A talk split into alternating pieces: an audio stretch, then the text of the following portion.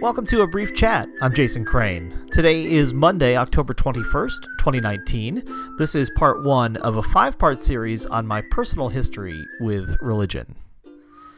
Religion is a really big topic in my life. It colors so much of what I do and how I think and who I am. It does that both by its presence and its absence, and its role in my life has changed greatly over the years. My connection to organized religion started as a baby when I was baptized in 1973 as a Catholic at St. Anne's Roman Catholic Church in my hometown of Lenox, Massachusetts. I think my Aunt Linda was my godmother, and I believe a friend of my biological father was my godfather. I can't remember his name, though. I don't remember my baptism, of course, but I know it happened. It would be several more years before religion made an impression on me in the person of Father Edgar Holden. I was around five years old when I met Father Ed. He was a Franciscan friar and a friend of my Aunt Linda, who you met on episodes 21, 22, and 23. I'm fairly sure they knew one another from the Catholic school at which my aunt taught. In any case, Father Ed was the first person I ever wanted to be like.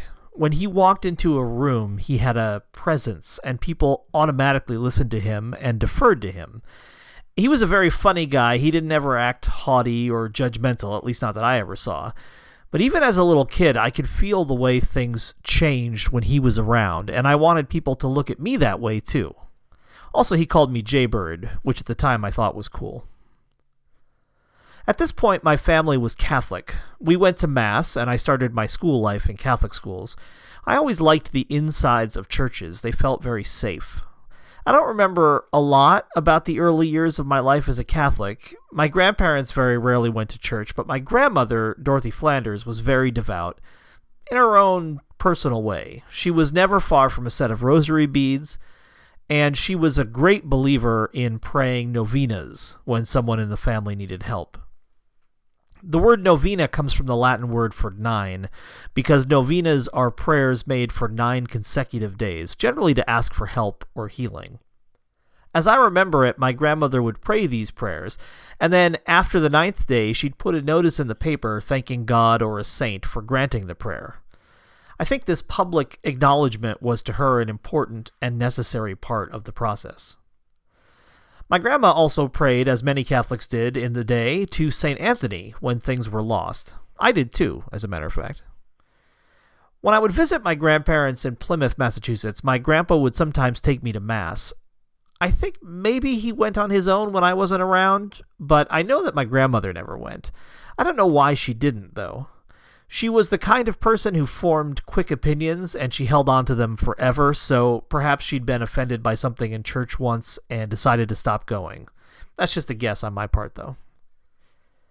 I was a Catholic kid long enough to go through First Communion, which is the celebration of the first time you're allowed to go up to the altar to receive the communion wafer from the priest. This was around second grade when I was still in Catholic school. I got a small New Testament for my First Communion from one of my relatives, perhaps my cousins, the Breens. It had a white cover that looked almost like mother of pearl. It really glistened in the light, I remember. I also received a Bible that had a zip around cover and tissue thin pages. In my memory, it had a giraffe on the cover. I think a lot of animals, maybe Jesus among some animals. That could be wrong, though. I do remember that I had never seen pages that thin before and everything that Jesus said was in red type. During this time, I had a statue of Jesus in my room. He was pointing at his chest with one hand, and his heart was there visible, you know, like a depiction of his heart. It didn't look anatomically accurate. This image was called the Sacred, and it still is called the Sacred Heart of Jesus. And I might have had it because the school I attended, I think, was called Sacred Heart.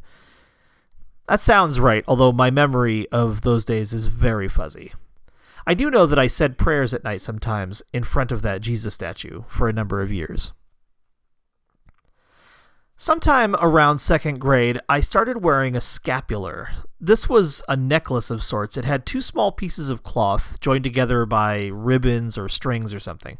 One piece of cloth rested on your chest, you know, under your clothing, and the other rested on your back. There was religious text of some sort on one of the pieces, and I think an image on the other, but I can't remember anymore what either of them were. I don't remember where I first got a scapular or how I even knew they existed either. I think maybe my cousin Lynn might have had something to do with it, one of the Breens. I think she wore one too. I don't know. Lynn, you'll have to correct me. Again, I'm very fuzzy on this period of my life. The scapular was the first religious accessory I remember wearing. It made me feel safe and devout and special. No one could see it, so it was also like my secret with God. I enjoyed that occasional feeling of the cloth against my skin under my clothes, a reminder that God was there watching over me. I wear religious accessories now too, though of a different nature, more about that in a future episode. Catholicism is a pretty easy religion for kids. There's stuff to memorize, sure, but once you've got that down, every Mass is pretty much the same.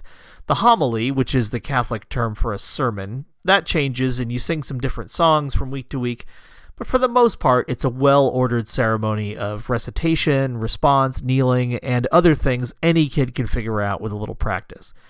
It's not easy to sit still all that time, but if you're fascinated by the whole procedure, as I was, it's not that hard either.